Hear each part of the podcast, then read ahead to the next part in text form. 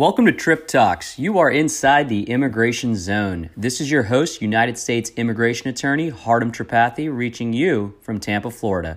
Today, we're going to actually provide you a case study where we had a Bangladeshi client who was interested in applying for an E2 treaty based investor visa. And ultimately, we were able to assist him with his case, get him the visa, and made sure that he was able to do business here in the United States. So we're going to uh, jump right in. So, ladies and gentlemen, let's get started. So, once again, today we will be discussing the E2 visa and provide you a case study of a Bangladeshi gentleman that we were able to represent, uh, where he was able to navigate the E2 visa process utilizing TRIP law, and we were able to assist him getting the actual E2 visa and moving forward with actually getting that status. So, uh, just wanted to kind of explain kind of how the case uh, was able to get approved, kind of how it all started, and how he was able to direct and develop his business here in these great United States of America. So, an E2 visa is a treaty based visa, it's an investor visa whereby an individual can actually apply using funds uh, and investing their funds from the foreign national com- uh, country into the actual home country here in the United States. So, home country to United States. And so ultimately, what ended up happening was that this gentleman was uh, basically visiting the country as a B1, B2 visa holder, as a visitor, and decided to start a business when he was here. And he wanted he realized that this was a great country to invest money into uh, wanted to uh, get the e2 visa status. And so what he ended up doing was he ended up uh, getting money that was gifted to him by his uncle and was able to use that money to make the substantial investment uh, into his bank account here in the operating account to go ahead and show that he would able to qualify for the E2 visa and also start his business. So what he actually did was he decided to open up a convenience store business. He set up the company through an LLC and ultimately signed up with the IRS to get an EIN number and opened up a business banking account. And through that banking account, he was able to then transfer the investment funds from his personal account to his business operating account here in the United States. And we partnered up with our strategic partners that actually work on professional business plans, and they were able to create detailed business plans whereby it included a five year detailed plan on how the business would perform within those five years, uh, basically, how much capital would ultimately be required, what investment funds would be spent, and ultimately, this business plan uh, was created to really create a strong business idea. That way, when USCIS would interview him, they would know what the success rate would be uh, for that convenience store business. Now, once they had the business plan, they were actually able to transfer the money as well from the personal account in Bangladesh and Dhaka to the United States uh, to their business here in Florida, uh, in Tampa, Florida.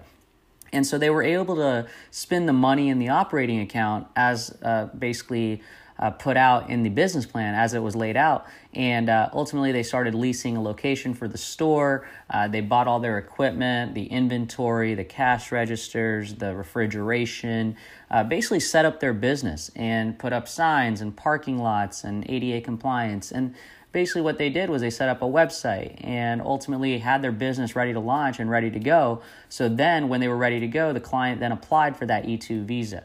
Now, there was a situation where the client did not want to go back to Bangladesh uh, for their visa interview, so we did explore creative options uh, at the firm, at the law firm, and really realized that he had an option to change his status. And so, what we were able to do was gather all the necessary evidence and submit it to USCIS. Now, a change of status is basically where you go from one non-immigrant status to another non-immigrant status. So here, here we were actually able to take the B1, B2 visitor status that he had, and we were able to help him transfer it to E2 visa status um, if certain requirements were met based on USCIS's uh, rules and regulations. Um, and in order to do that, they could not leave. They had to they had to stay right here in the United States. So it was actually a benefit. They did not have to go back to Dhaka uh, to actually go ahead and do that whole process. So what we ended up doing was we would gather all the evidence. We showed how much money was actually spent, how much money was actually transferred. We provided a very professional attorney cover letter and really just provided that business plan with the highlights of all the different investment funds that were spent, the detailed plans on how the business would perform. And we ultimately submitted that as a package to USCIS. And then, as basic processing times went through, and when the case was approved, the client would actually get uh, two years of E2 status. And so, ultimately, that two year status allowed them to direct and develop that E2 business and stay in the United States under legal status uh, using the E2 program. And so, one thing uh, we always like to tell uh, a lot of clients is that you know, status and visa are two different things. You can extend your status down the line uh, or apply for that E2 visa at a consulate abroad. So in this case, the gentleman from Dhaka from Bangladesh did have E2 status and he would be able to extend the status down the line. Um, or he could actually go back to a Dhaka at a consulate abroad at the U.S. consulate overseas uh, in Bangladesh and then actually apply uh, for that E2 visa. And one thing is, when you actually leave the U.S., uh, you more likely than not will forfeit your status. So it's always good to keep these things in mind and have a good lawyer, a good immigration attorney who can guide you through the process and make sure everything's going well uh, in regards to your immigration matter. Um, there's no guarantees, of course, but this is a solid roadmap to success when dealing with the E2 program. Uh, so we highly encourage you to reach out to us if you have any questions. Um, this was just one case study where we were able to Uh, assist a Bangladeshi gentleman uh, really live that American dream, uh, start his business, and uh, successfully apply for an E2 visa.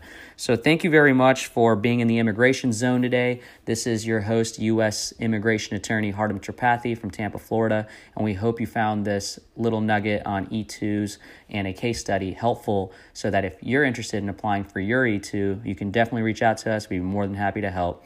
Our contact information here is info at trip-law.com, and our number is 863-370-2427. Thank you very much for taking time out of your busy day to listen in to the Immigration Zone with Trip Talks, and have a great rest of your day.